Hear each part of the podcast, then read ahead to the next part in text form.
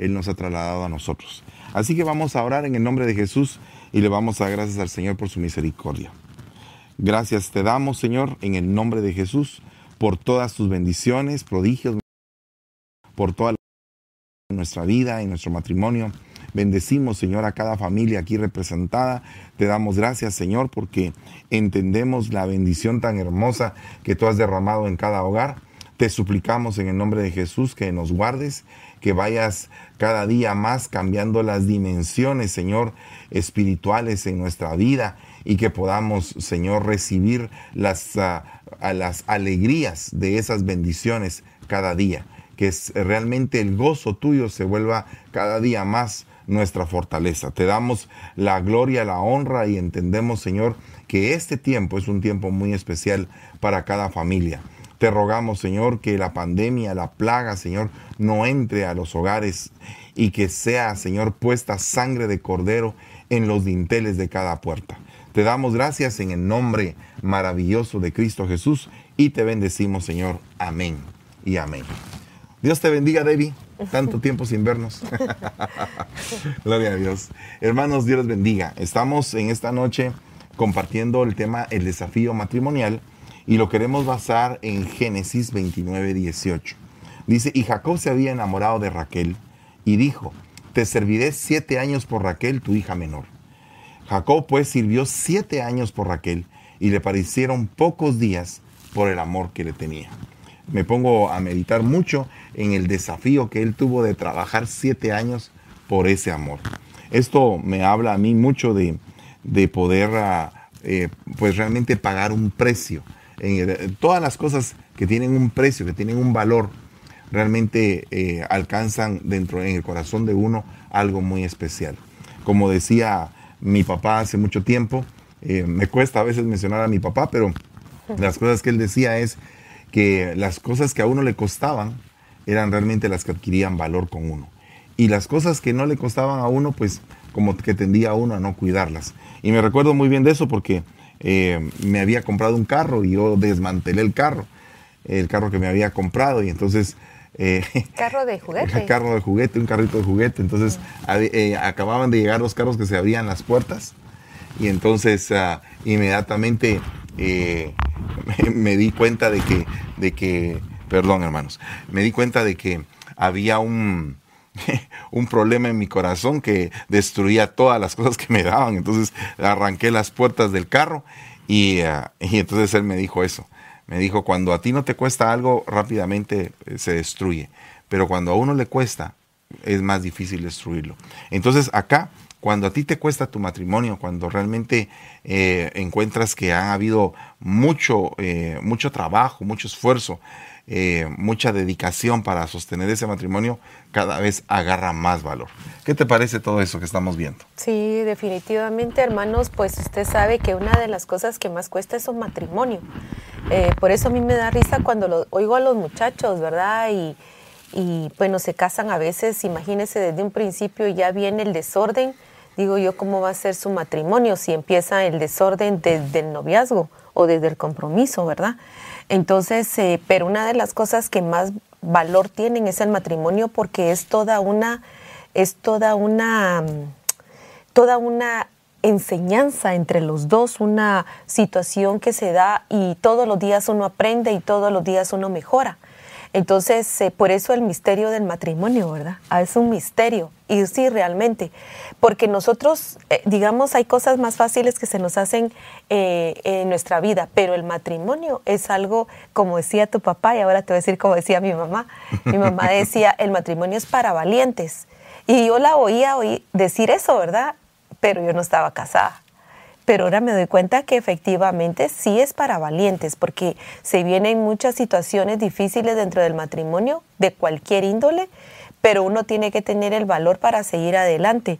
Y el Señor es el que realmente nos ayuda a seguir en este camino, que es, es divertido, es una, es una aventura, pero también se dan cosas bien difíciles que si no nos tenemos sostenidos de la mano de Dios, pues sucumbimos al problema, ¿verdad? Claro. Dice que en la palabra de Dios en el Salmo 128.3, tu mujer será como fecunda vid en el interior de tu casa, tus hijos como plantas de olivo alrededor de tu mesa. Esa es una promesa de parte de Dios y queremos agarrarla en el nombre de Jesús y que sea una promesa para ti. Bueno, para eh, terminar la introducción queremos entrar al desarrollo del tema. Nos hemos dado cuenta que hay en la Biblia diferentes tipos de matrimonio. Así como en el caso de Jacob era un tipo de matrimonio donde ellos se habían esforzado y habían trabajado, eh, él había trabajado muy fuerte por conseguirla a ella, así también hay otro tipo de matrimonios donde tienen diferentes tipos de problemas. Voy a ir primeramente al matrimonio del mismo Jacob. Vea lo que dice la palabra en Génesis 31. Pero viendo Raquel que ella no le daba hijos a Jacob, tuvo celo de su hermana y dijo a Jacob, dame hijos o si no me muero. Entonces esto es lo que yo le llamo el pedido de lágrimas o el matrimonio de lágrimas. Aquí hay varias cosas que este matrimonio tiene como características. Primero, un infantilismo, una inmadurez puede ser de parte del varón o de parte de la mujer. Muchas, mucha inmadurez hace que se cometan actos de imprudencia, hace que las cosas no salgan bien. Segundo, la manipulación de parte de Raquel. Si no me das hijos, me muero. Tercero, y no estoy diciendo que en este caso solamente sea la mujer la que manipule, podría ser en algunos casos donde el varón también pueda manipular. Voy a leer todas para que mi esposa pueda escoger algunas o pueda escogerlas todas y las expliquemos más despacio, pero se las voy a leer. El chantaje sentimental, ¿verdad? Eh, muchas veces en el hogar, eh, me vas a matar de una cólera o me voy a morir por culpa tuya, un chantaje de tipo sentimental. La mala preparación familiar eh, cuando una persona no tiene una buena preparación, todo lo hace improvisadamente y entonces las cosas no le pueden salir bien. El sentimentalismo es el poder de esos dos que se casaron a nivel de alma. No buscan las cosas del espíritu, no buscan profundizar al lugar santísimo, sino que se quedan a nivel de alma, satisfaciendo los deseos de su alma y manifestando los defectos de su alma. Luego, la forma como se expone un miedo, un temor o un anhelo no es la forma correcta. Entonces aquí, lamentablemente, eh, la forma que estaba utilizando Raquel era al atar al anhelo o al deseo que tenía a un espíritu de muerte. Si no me das esto, me muero. Y de ahí la edad del alma de la pareja. Una, persona, una persona puede tener 50 años y tener un alma de 17 como puede tener también 20 años y tener un alma de 60, dependiendo de qué edad mental, qué edad sentimental tenga la persona, así es como se puede conducir en el matrimonio y no es tan importante la edad cronológica como atender esa edad. Amén. ¿Qué piensas tú del matrimonio de lágrimas? Bueno, voy a, voy a agarrar la número 6 que dice la forma como se expone un miedo, temor o anhelo. Bueno, muchas veces es importante saber cómo fue nuestra niñez, porque cuando llegamos al matrimonio ya estamos adultos, pero nosotros nos llevamos y acarreamos toda la carga que hemos recibido durante nuestra niñez o nuestra, nuestra juventud, adolescencia.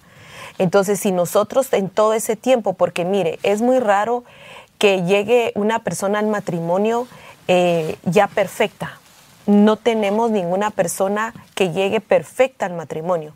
Entonces, por lo tanto, todo ese trauma, ya sea si es un, es un trauma malo, bueno, no hay traumas buenos, ¿verdad? Pero lo que le quiero decir que todo ese trauma que ella recibió durante toda la niñez, juventud, adolescencia, etcétera, va a dar al hogar porque lo va a recibir el esposo con quien se case. Estoy hablando, digamos, de la mujer. Claro. Entonces, o viceversa también, ¿verdad? Pero voy a ponerme de la mujer. Entonces digamos que todo ese, toda esa carga, ¿dónde la va a depositar? En el matrimonio. Pero si tuvo una linda vida, si tuvo algo precioso que vivió durante su, su niñez, su juventud, etcétera, entonces cuando va al matrimonio también lo va a depositar ahí.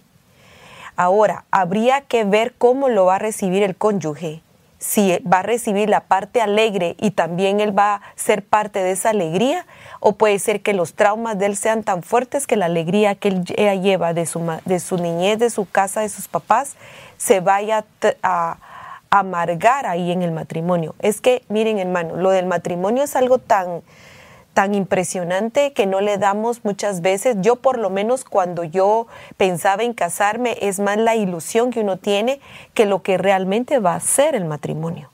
¿verdad? Entonces, porque en el matrimonio se juntan dos vidas, entonces viene el trauma de él más el trauma mío, se suman ahí y estamos en el mismo lugar. Entonces, el único que nos puede a nosotros ayudar es el Señor, porque la madurez, el crecimiento de un cristiano lo da el Señor. Entonces nosotros, si supiéramos cuánta ayuda de parte de Dios necesitamos al momento de casarnos, buscáramos más a Dios. El problema está en que, miren, a mí me, me, me, enoja, si usted me permite esa palabra, cuando el esposo o la esposa no ayuda al cónyuge a buscar a Dios, porque es el único que nos puede ayudar en el matrimonio. Claro. Yo no he encontrado otra salida. Pueden ser mis padres unos excelentes consejeros, unos padres espirituales, eh, mi papá y mi mamá biológicos estoy hablando, y pueden ser extraordinarios, buenas personas que me superaman, pero realmente yo no, ellos no viven conmigo adentro de mi hogar. Realmente en mi hogar, cuando yo me case, va a ser mi esposo, yo y el Señor, o el Señor, mi esposo y yo. Entonces, cuando se estorba la espiritualidad de uno con el otro, no se imaginan la catástrofe que viene no se imaginan el caos que se avecina. Entonces digo yo, si supieran cuánta falta hace el Señor en un matrimonio. Entonces, nosotros, el éxito realmente que nosotros hemos tenido, si se puede decir así, la palabra éxito, ha sido el Señor. porque nosotros lo buscamos todo el tiempo, en las buenas y en las malas. Eh, de jovencita, de niña, de jovencita, de adulta, de casada, de de madre, de todo.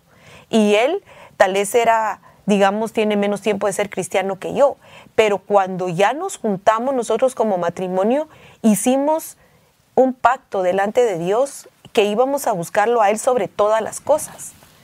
Y realmente Él ha sido nuestro éxito.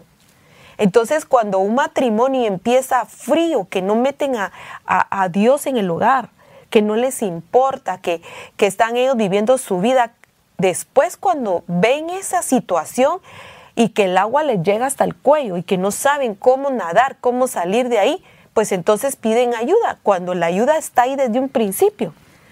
Entonces, esto de la, del miedo, el temor o anhelo, son cosas, situaciones que no nos damos cuenta hasta dónde puede llegar los traumas que traemos de nuestra casa y lo depositamos en el matrimonio. ¿Qué vamos a hacer con esos traumas?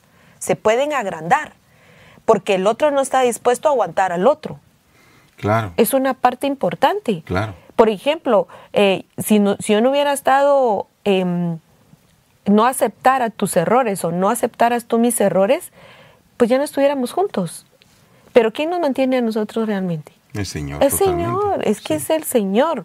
Por eso es que nosotros, hermanos, debemos ya de quitarnos que somos evangélicos cristinos, que somos religiosos. Claro. Es que ya eso no existe. Por supuesto. El Señor no está ahí.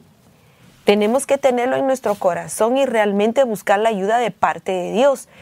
Pero eso lo tenemos que entender los dos para que eso tenga éxito.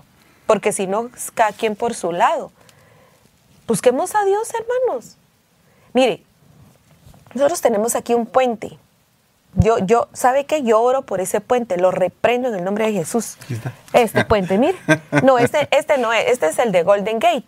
No, yo reprendo el del Bay Bridge, porque es una potestad para no buscar a Dios, porque el puente se ha puesto como un, como una, como una obstáculo. obstáculo. Ah, no, es que como tengo que pasar el puente para ir a la iglesia, y digo yo, y cuando venga el caos en el matrimonio, y ese caos se pase a los hijos.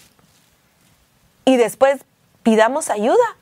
Y digo yo, en Guatemala, por ejemplo, perdón, ya me estoy tomando más tiempo, ¿ah? pero en Guatemala, por ejemplo, con linterna, bajo la lluvia, con un nylon que ni siquiera a sombría se llega, eh, en el lodo, se busca a Dios. Digo yo, ¿y aquí en Estados Unidos por qué? ¿Por qué somos así? ¿Por qué somos tan acomodados? No sé, yo no sé por qué Porque lo que pasa es que hay un efecto, el efecto de la grosura. Cuando hay demasiada abundancia, cuando demasiada bendición, ¿verdad? Fíjate que es bien tremendo porque por algo dice la palabra, no me des tanto para que me olvide de ti. Exacto. O poco para que, para que robe y blasfeme tu nombre. Exacto. Entonces, eh, eh, es interesante entender el equilibrio, pero también dice la palabra que eh, la tierra tiembla cuando el esclavo se hace rey. Entonces, ¿qué significa eso? Que cuando una persona ha vivido en escasez y de repente obtiene la abundancia de este país, ah, entonces se afloja ya no quiere nada con el Señor. Y eso es algo bien delicado. Sí. Eh, eh, Esto que estamos hablando va concatenado directamente a la mala preparación familiar. Yo creo que nosotros eh, heredamos la mala manera de vivir de nuestros padres y muchas veces ese pasado, como puede ser un pasado que nos sirva a nosotros positivamente, también puede ser un pasado que nos ay- ay- eh, perjudique, eh, que nos haga pedazos el matrimonio que estamos empezando. ¿A qué me refiero? A que digamos que un, un muchacho puede ser, por ejemplo, hijo de una madre que tiene una mala conducta, una conducta reprochable. Pero el muchacho dice, yo no voy a hacer lo de mi mamá. Y entonces él, el, el pasado de dolor, eh, lo que él está enfrentando, hace que tenga un futuro promisorio. Porque él dice, yo no voy a llegar ahí. En mi caso, yo nunca fui a fumar. Y de eso murió. Entonces a mí me sirvió eso, ese espejo, para decir, yo ahí no toco. No, no quiero tocar ese punto posiblemente, bueno, toqué otros puntos, pero ese no. O sea, alguien podría decir, ay, pero entonces usted se contaminó con otras cosas. Claro, nos contaminamos con otras cosas, pero yo sabía que no iba a llegar a ese punto porque ahí había muerte.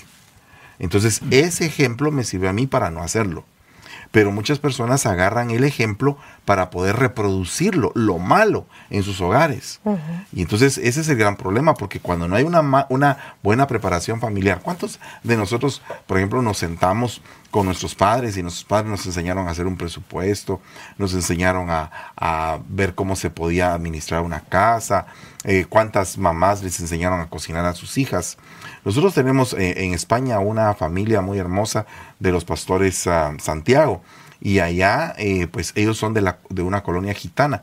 Y, y dentro de la ley gitana está el hecho de que las madres les enseñan a sus hijas desde muy pequeñas a hacer todo lo de la casa.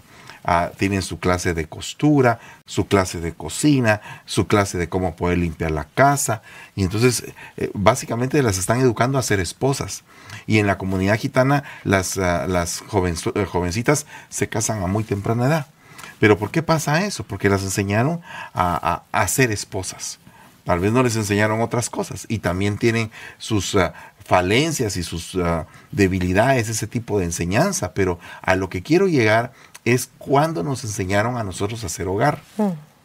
¿verdad? Entonces tenemos que aprender, por eso es que son estas, estas ah, exposiciones, porque tenemos que aprender a hacer hogar. Si no, tu matrimonio se puede volver un matrimonio de lágrimas. ¿Y cómo sales y, le- y secas las lágrimas? ¿Cómo aprendes a secar tus lágrimas matrimoniales y enfrentas con valentía, con coraje el futuro y dices, no, esto, esto no es para mí, este sufrimiento no es para mí, yo lo rechazo? Porque muchas personas rechazan y rechazan, pero no toman actitud. Eh, rechazo, reprendo al diablo que hago esto. Y no estoy diciendo que eso sea malo, pero el punto es, eh, si yo estoy rechazando, pero no tomo la actitud de rechazar, entonces de nada me sirve estar hablando y parloteando a cada rato rechazo en el nombre de Jesús, rechazo, pero no tomo una actitud de cambio. La idea es tomar una actitud de cambio. Si estás llorando demasiado en tu matrimonio, ¿cuándo vas a dejar de llorar? Yo en un tiempo de mi vida estaba llorando mucho, no por mi matrimonio, estaba llorando por una situación a nivel eh, de, de mi, de mi vida en lo personal. Y entonces un día me dijo el Señor, como a las 11 de la noche, hoy seco las lágrimas de tu rostro. Pero ya había habido ya un tiempo en el cual yo le estaba diciendo al Señor, Señor, limpia mis lágrimas, quita mis lágrimas de mi rostro, eh, sáname, Señor. Y entonces llegó el día en que el Señor habló a mi corazón, esa, esa noche. Me recuerdo muy bien que estaba como que llorando por la última vez que tenía que llorar por esa situación. Y entonces dije yo, Señor, gracias. A partir del día siguiente se, sec- se secaron mis ojos de lágrimas por esa situación. No estoy diciendo que por otras no llore, pero por esa situación dejé de llorar. Entonces ahora mi pregunta es, ¿cuándo vas a dejar de llorar por la situación que está pasando en tu vida matrimonial? ¿Cuándo te vas a limpiar las lágrimas y vas a decir, Señor, ayúdame a levantarme? Me recuerdo que cuando David había pecado y su hijo había muerto, eh, él se puso a llorar, pero después se secó las lágrimas y se levantó y siguió adelante. Claro. Y, y los, y los sirvientes le dijeron, ¿y, y cómo es eso? Que estabas llorando y ahora ya no. Bueno, lloré lo suficiente para que el Señor salvara al niño. Pero el Señor no quiso salvarlo, no, o sea, no quiso resguardar su vida, por lo tanto ya terminé de llorar- de llorar. Entonces yo creo que hay un tiempo de lágrimas para cada cosa en el matrimonio. Sí, amén. Eh, sí, nosotros debemos de tener una, digamos, un equilibrio, digamos, hasta para llorar. Claro. Porque digamos que luego esa, esa, ese llanto, esa constante lágrima que uno derrama, digamos, dentro del matrimonio, luego se vuelve tan desgastante que uno pierde la esperanza. Claro. Entonces llega un momento en que el Espíritu te está- Santo te dice, ya no estés llorando, ya, ya lloraste lo suficiente, ya te escuché, ya entendí tu punto, ya sé tu necesidad. Entonces, si nosotros nos reposamos y descansamos en, el Señor, después de haber llorado, después de haber sembrado con lágrimas, y la palabra dice que el que siembra con lágrimas va a cosechar con regocijo, entonces tengámosle fe a la palabra. Entonces, por ejemplo, yo en el tiempo que tuve que llorar, porque, bueno, nosotros aquí somos, nosotros no estamos aquí para ser su, ejemplo de vida, sino estamos contándole nuestra experiencia para ayudarle a usted su- en su matrimonio, pero nosotros no somos el ejemplo a seguir, el ejemplo a seguir es el Señor, ¿verdad? En eso, eso estamos, nosotros Claro. somos parte de ese fruto del Señor. Pero digamos que si le sirven nuestras experiencias, ¿verdad? Entonces digamos que en el tiempo que a mí me tocó llorar, yo me recuerdo que me miraba en el espejo y yo decía, Señor, yo sé que este día me fue mal, pero al otro día, Señor, yo sé que me va a ir bien. Entonces yo al día siguiente, que cuando me volví a ver en el espejo, que toda, toda hinchada, ¿verdad? Porque uno se hincha, como les digo yo a los hermanos, usted se hincha llorando cuando se, cuando nos ponemos aquí hinchados de, la, de los ojos, hinchados de la nariz, de la boca, nos hinchamos de tanta fuerza que hacemos cuando lloramos. Pero fíjese que bien, bien curioso, porque cuando lloramos delante de la presencia del Señor, lo único que se te quita es el Maybelline. That's it. Eso es todo lo que se te quita, ¿va? Te llegaste bien linda a la iglesia y cuando salís ya le hiciste tus pestañas postizas, si es que usas pestañas postizas. Yo no uso pestañas postizas porque se me caen.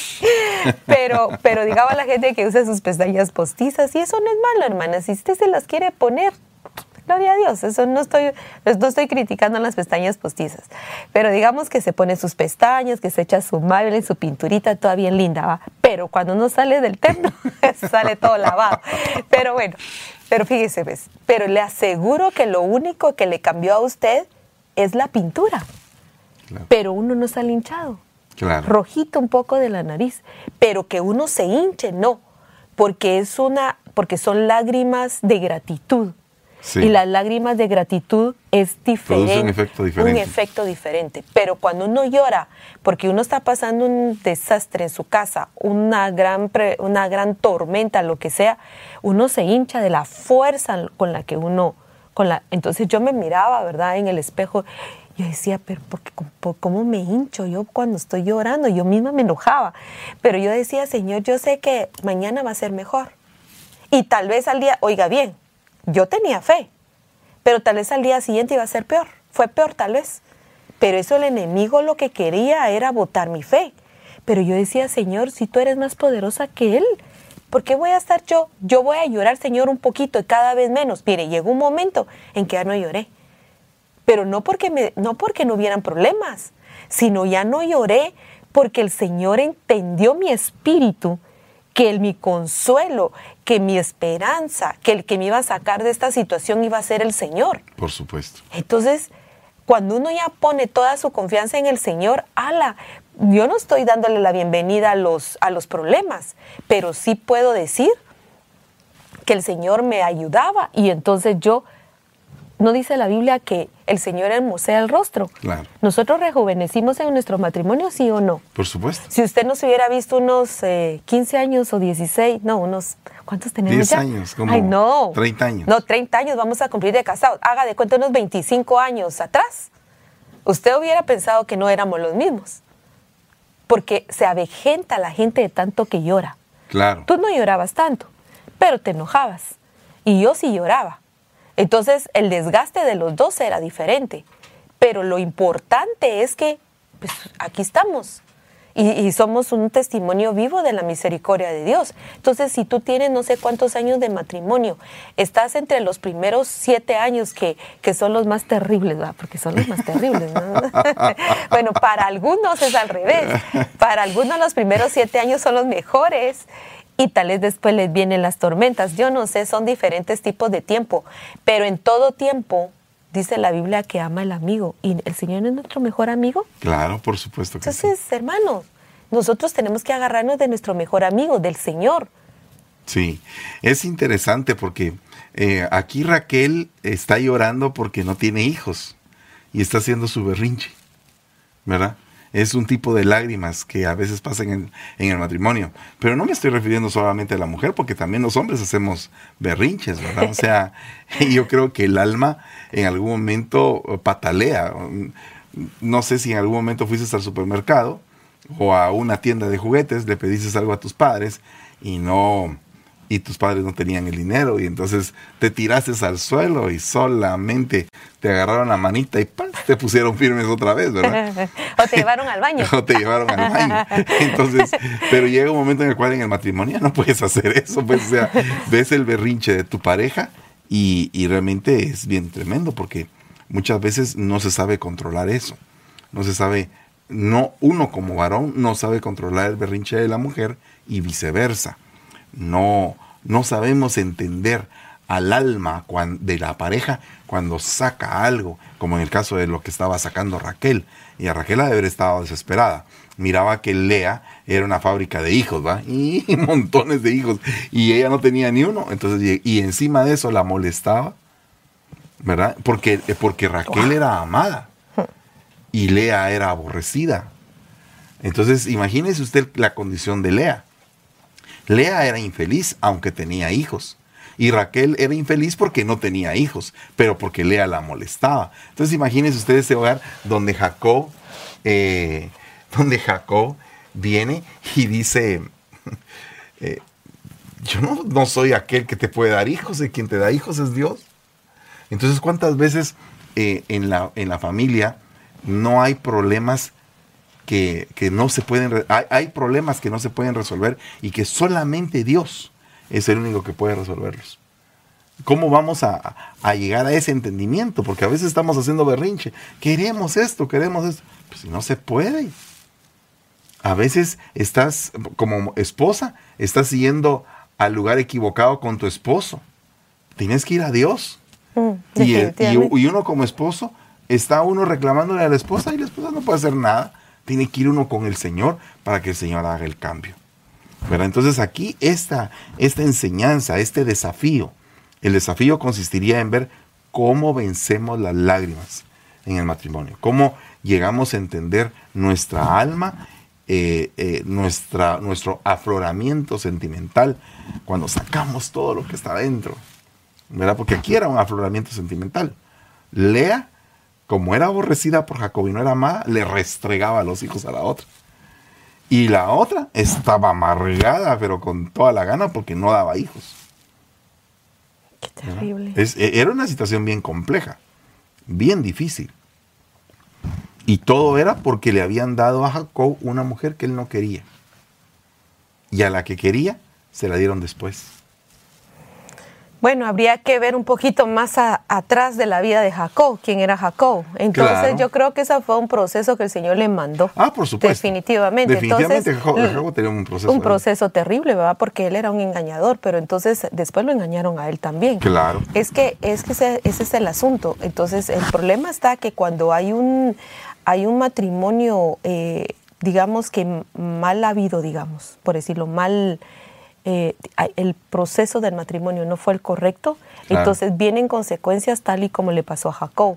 Por eso, hermanos, nosotros, si en un dado caso, digamos, hay una pareja aquí que se unió, eh, un cristiano con un inconverso, o los dos eran inconversos y ahora ya en el Señor están, en el, eh, están juntos en el Señor ya ahorita, en este tiempo, pero se casaron inconversos, entonces cada matrimonio tiene un proceso diferente dependiendo de la enfermedad que tenga. Porque no todos, no todas las enfermedades del matrimonio son iguales. Entonces nosotros podemos tener algunas eh, que le podemos compartir y que podemos servirle a usted de edificación. Pero digamos, cada matrimonio tiene diferente punto de, de, de, sus lágrimas. Por ejemplo, puede ser que llore porque la parte financiera es mala. Puede ser que sea sus lágrimas porque la parte íntima está en mal estado. Eh, puede ser porque tienen una mala comunicación. Puede ser porque tienen problemas con los hijos porque no se ponen de acuerdo.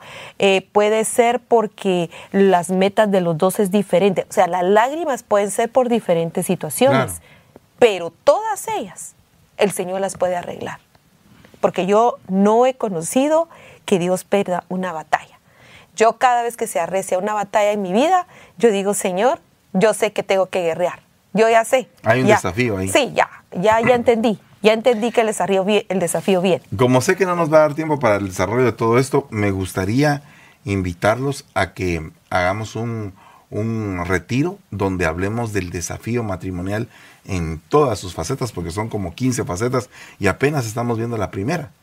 Pero eso lo vamos a, a, decir en pocos días, les vamos a dar la fecha de este evento matrimonial donde vamos a hablar de, todo este, de todos estos tipos de problemas que existen en el matrimonio. Quisiera cerrar esta diapositiva con la última parte donde dice la edad del alma de la pareja.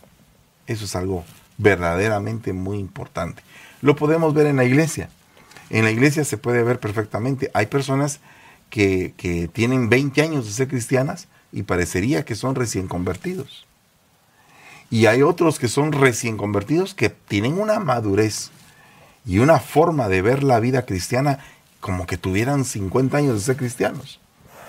Entonces ahí vemos una madurez, ¿verdad? Una madurez. Ahora, a nivel de, crecimiento espiritual. Ahora, una madurez de alma. Eh, nosotros tenemos una edad cronológica, pero ¿qué edad tendrá mi esposa en su alma y qué edad tendré yo en mi alma? Es una cosa que se debe de ir descubriendo y sazonando conforme va pasando el tiempo en el matrimonio, ¿verdad? Porque hay áreas de mi esposa que es una, una niña y, y, hay áreas que es una mujer adulta y hay áreas que, que ya es una mujer muy, muy grande. Ah. ¿Verdad? ¿Qué? ¿Cómo? a ver, a ver, explica eso, por favor. Eso sí, a ver eso. O sea que ha ¿Tengo una alma anciana? No, no. Ha alcanzado áreas, ha alcanzado áreas a ver, donde, madura, tal vez. su madurez es más allá de la edad que tiene. Hay otras áreas donde su madurez refleja la edad cronológica que tiene.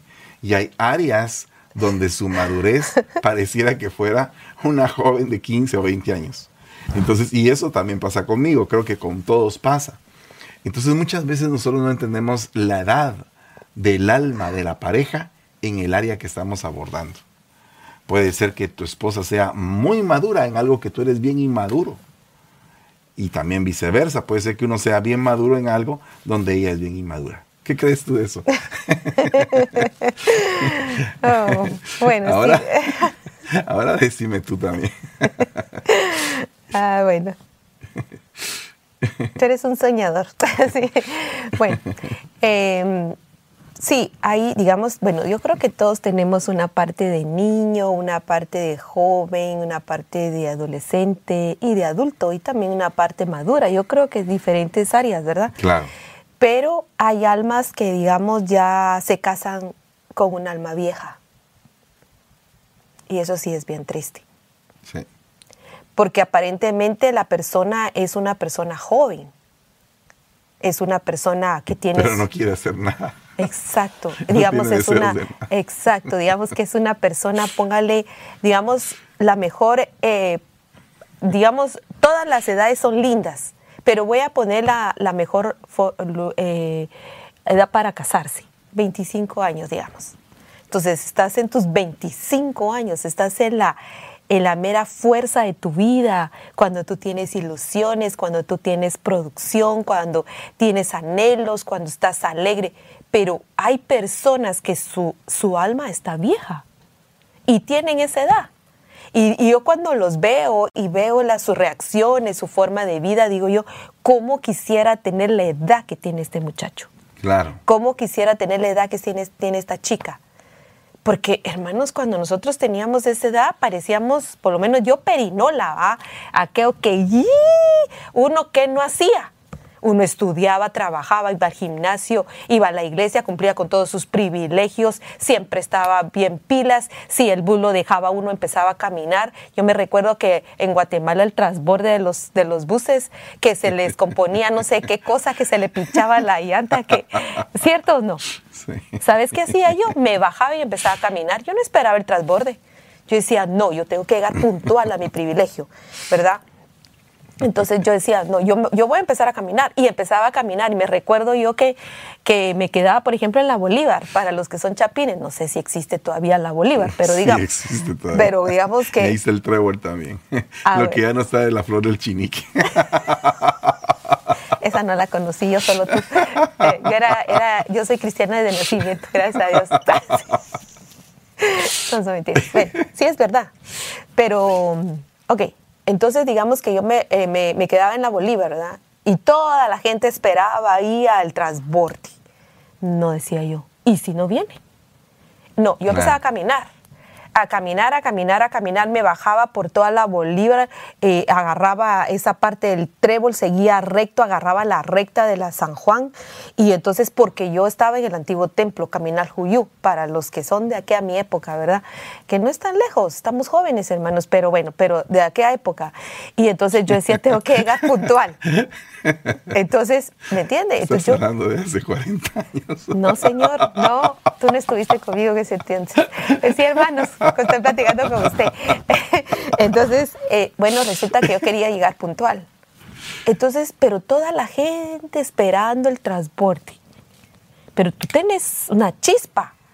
Pero cuando tú ves a aquellos jóvenes que ya se van a casar y no les ves esa, ese e, ánimo. ese ánimo y en los ojos se ve hasta, digo yo, ¿cuántos años realmente tiene este muchacho? Deberían de ser alegres, entusiastas, vamos a hacer esto, hacer planes. Es una tranquilidad con la que están y yo digo, no, hermano, nosotros si el alma, ¿cuánta edad tiene nuestra alma? Tiene que, nuestra alma realmente no debe ser vieja. Nuestra alma tiene que ser, porque si el Espíritu dice que vivifica el alma, entonces nuestra alma debe ser joven. Por supuesto. Alegre, entusiasta, eh, haciendo planes. Eh, Mire, Caleb tenía 85 años y le dijo a Josué, bueno, dame la tierra, pues. La tierra que Dios me prometió ya es tiempo. Yo todavía tengo edad para conquistar y sacar a todos esos gigantes que están ahí. Era un joven de 85 años. Era un joven de 85 años. Y mire, yo conocí a uno así en mi casa. Era mi papá. Mi papá tenía 104 años y él no estaba pensando en morirse. Él cuando hablaba, hablaba solo solo cosas alegres. Yo nunca vi que mi papá dijera, estoy triste de la vida, me quiero morir, ya viví más de 100 años, ¿para qué voy? Ya, Señor, llévame. Yo nunca oí de mi papá que dijera, Señor, llévame porque esta vida ha sido, y, era huérfano, fue huérfano de padre, fue huérfano de madre, eh, eh, tenía que ver cómo hacía para comer. ¿Sabe cómo se convirtió él? Jugando fútbol en la calle con su primo que también era, era huérfano y los dos eh, se acompañaron en la vida. Y él tenía 12 años y entonces estaban jugando eh, eh, en la calle, jugando fútbol. Perdona, no me estoy alargando mucho. Entonces fíjese que estaban ellos jugando y oyeron una, oyeron música. Y ellos se quedaron así, ¿dónde hay música? Y entonces, como ellos tenían hambre, y estoy hablando que era una pelota de aquellas que se encuentran en la calle rota, ¿verdad? No era una pelota que ni siquiera ni era nueva ni nada, ni ellos se la fueron a comprar a la tienda. Ellos, no te, ellos tenían hambre, no tenían que comer. Y entonces cuando, cuando oyeron la música, entonces se quedaron oyendo y dijeron, ay, ¿y dónde será esa música? Y se dieron cuenta que era una iglesia. Entonces ellos dijeron, pensaron tal vez aquí hay algo que comer para nosotros. Y entraron en esa iglesia, se sentaron hasta atrás y empezaron a oír la música. Entonces terminó todo el culto y en eso dijo el predicador, ¿hay alguien que quiere aceptar a Cristo? Y mi, mi, mi, mi papá, como dice él, como que un resorte me hubiera levantado de la silla. El primo se quedó sentado pero él se, él se paró y dice que él sintió como que flotando, llegó hasta el altar y oraron por él. Y, lo, y los bendijeron y los, y los, eh, y los a los dos los bendijeron, pero él fue el que aceptó a Cristo. Entonces, y luego les dieron su, su comida que les dan a todos después del culto vendida, pero a ellos se lo regalaron. Pero, ¿cómo, ¿por qué se convirtió él al Señor? O sea, él era huérfano. Claro. Sin embargo, yo nunca escuché de mi papá que dijera él, qué mala fue la vida conmigo. Él estaba agradecido y yo me recuerdo cómo oraba por sus alimentos. No quiero llorar, porque es día de matrimonio, estamos todos animosos, pero ya se me volvió esto un poco complicado. Pero a mí lo que me... Yo miraba cómo él oraba por sus alimentos y mm, con qué amor recibía su comida él. Sí. ¿Te acuerdas? Sí. Como él oraba como un niño. Así es. Entonces yo digo, si una persona con semejante prueba, él estaba feliz, ¿por qué nosotros no lo vamos a hacer? ¿Por qué no le hacemos la guerra a las lágrimas? ¿Por qué no todos nos ponemos de acuerdo en los matrimonios y le hacemos la guerra por lo que estamos llorando? ¿Por, qué no nosotros decimos proféticamente secano las lágrimas y decir, Señor, yo voy a seguir adelante porque yo voy a confiar en ti? Claro. Entonces, si Caleb era un conquistador a los 85 años y ya le conté la historia de mi papá, ¿acaso no puedo yo ser, dar pasos de fe más grandes que los de mi padre porque tengo un ejemplo? Por supuesto. ¿Y qué mejor ejemplo que el Señor? Entonces, la esperanza entre nosotros en el matrimonio nunca debe de morir. Porque entonces sí vamos a tener un matrimonio lleno de lágrimas. ¿Y cuántos años vamos a, llorar por nuestro matrimonio? ¿Toda la vida? No, no creo yo que eso sea algo que Dios quiera para tu matrimonio y para el mío. Claro, o usar las lágrimas para manipular la vida matrimonial. No, de ninguna manera. ¿Verdad? O sea, hay personas que incluso hasta lloran de una forma que no es genuina, eh, porque no brota del corazón, sino que sirve para manipular o para de alguna manera eh, manejar la situación en el matrimonio. Y no creo que sea algo, algo que viene de Dios, sino que viene de una, de un, del alma, de un alma fuerte. Hace mucho tiempo yo escuché en la iglesia de que había eh, almas que eran tan fuertes que por medio del alma dominaban a la gente. ¿Verdad? O sea, no era una guianza espiritual la que había, sino que era una guianza del alma. Entonces guiaban por el alma que tenían. Entonces, no, yo creo que nosotros debemos de guiar por el espíritu. Tenemos que pedirle al Señor que nuestro espíritu sea el que nos pueda conducir, nos pueda guiar y que nuestro espíritu esté sujeto al espíritu de Cristo. ¿Verdad? Por eso es que es tan importante ver lo del alma. Tenemos unas preguntas hoy. Glendy, yo sé que ahí están las preguntas. Y, y hermanos, yo les pido, por favor, este tema es un tema extenso y muy lindo. Entonces vamos a pedirle al Señor misericordia para que Él abra la ventana, la puerta y que podamos hacer un retiro de capacitación matrimonial y que se llame el desafío matrimonial para ver todos los desafíos que un matrimonio enfrenta. ¿Verdad? Amén. Vamos a poner fecha. A ver, Glendy, ¿me puedes decir? Sí, tenemos una pregunta, estaba pendiente de la semana pasada y la hicieron varias veces. Y dice, en un matrimonio cristiano, ¿se puede uno tratar de tú a la esposa o al esposo? Ya que en mi país esa es una falta de respeto. ¿Qué nos aconsejas? Bueno, yo creo de que eh, en cada país hay diferentes tipos de culturas por lo menos en, Guatemala, eh, tratar de tú a alguien que no se conoce viene a ser también como que una falta de respeto, eh, como que mucha, demasiada confianza. Pero la realidad es de que si se rompe esa pared, esa muralla, pero es el matrimonio, ¿no? en el matrimonio, si se rompe en el matrimonio esa muralla, eh, porque en el matrimonio pues hay una excesividad, debería haber una excesividad de confianza. Entonces debe haber un trato más, más suave. Para mí, el tratar de usted a mi esposa me hace sentirme muy distante de ella. De hecho, yo creo que nunca nos hemos tratado de usted. No. Nunca. ¿Verdad? Sino que siempre nos hemos tratado de tú. ¿Verdad? Y eso a la larga eh, yo creo que nutre mucho y fortalece el vínculo. Porque eh, pues es muy extraño que entre una pareja se traten de usted. Y lógicamente, si a ti te, ya te hace, porque estás haciendo la pregunta, si a ti ya te hace como que mella en tu corazón el hecho de que estás tratando de usted y no te hace sentirte cómodo, pues empieza a tratar de tú a tu pareja. Yo por lo menos puedo, puedo ver que eso fortalece muchísimo el vínculo familiar. Cuando hay mucha confianza, cuando hay camaradería, cuando son amigos, eso se vuelve bien bonito. Otra preguntita.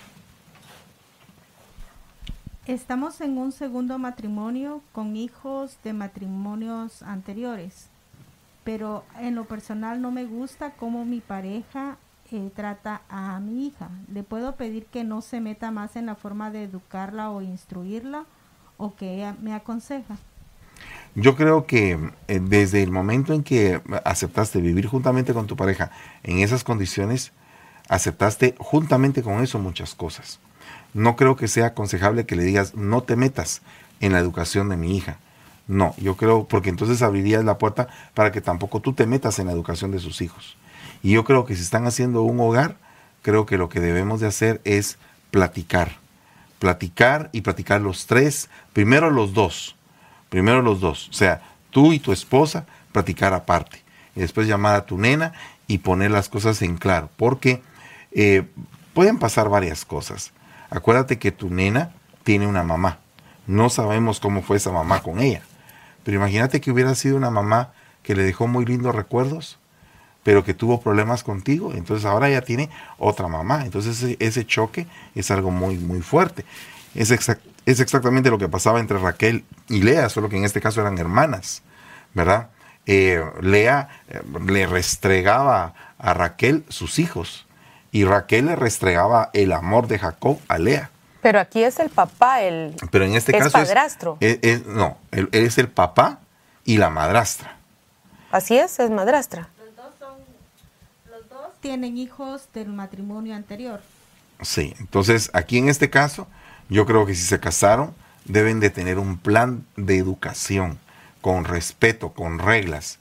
Tú amas a tu esposa, ella te ama a ti, yo creo que pueden dialogar del punto. Venir y sentarse y decir, ¿sabes qué? Esto no está bien. A mí no me parece esto. No, que no sé qué. No, pues, mira, yo estoy hablando tranquilamente. Quiero, por favor, que lleguemos a la lógica. Porque no se trata de agarrarnos y, y gritarnos por cosas que se pueden arreglar lógicamente, con un buen espíritu. Porque eh, yo creo que no es correcto que si tu esposa viene y le exige demasiado a tu nena, ¿verdad? Eh, pueda de alguna manera marcarla, marcarle su corazón con odio o con, o con ira o con un rencor muy grande, ¿verdad? Y ese rencor después se vuelve hacia ti también. Entonces, eso sería terrible. Yo creo que lo correcto es sentarse y platicar y poner a las dos después en un diálogo tripartito donde cada quien exponga sus puntos y ver cómo se pueden arreglar. Aunque tu nena no sea tan grande, ella tiene pues la capacidad de expresarse y de abrir su corazón para ver qué es lo que siente. Habría que ver también de qué se trata el problema, porque digamos podemos nosotros estamos contestando en forma general, pero realmente habría que buscar el problema exacto por el cual la niña reacciona de esa manera y no le gusta. Y la mamá. Y, en este caso, la madrastra. Pero eso se arregla dialogando. Y hay que buscar el punto. Hay que buscar el punto. Hay pues, que, hay que, yo creo que cuando hay un problema con un hijo, con una persona que no es su papá o su mamá, yo creo que hay que escarbar. Hay que escarbar porque puede ser que allá adentro pueden uno encontrar sorpresas que uno ni se imagina. Claro. e incluso puede haber abuso, un abuso escondido. Es algo muy delicado.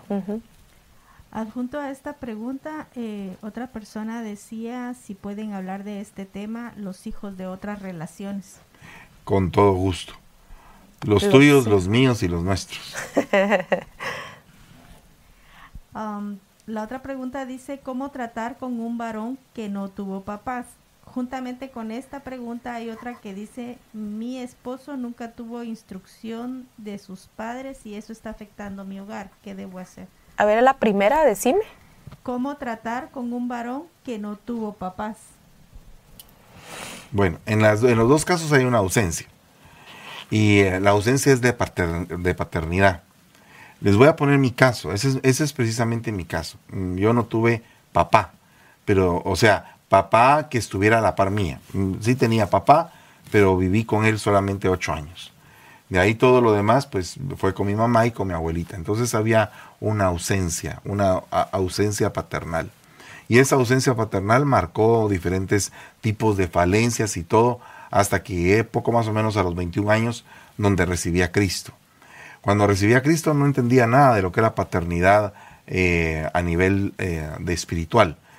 Pero conforme fue pasando el tiempo y fui viendo mis errores y todo, y en la evolución donde tú vas entregando tus, tus problemas, me di cuenta de que es necesario que uno reconozca la paternidad, en este caso en un ministro, por ejemplo.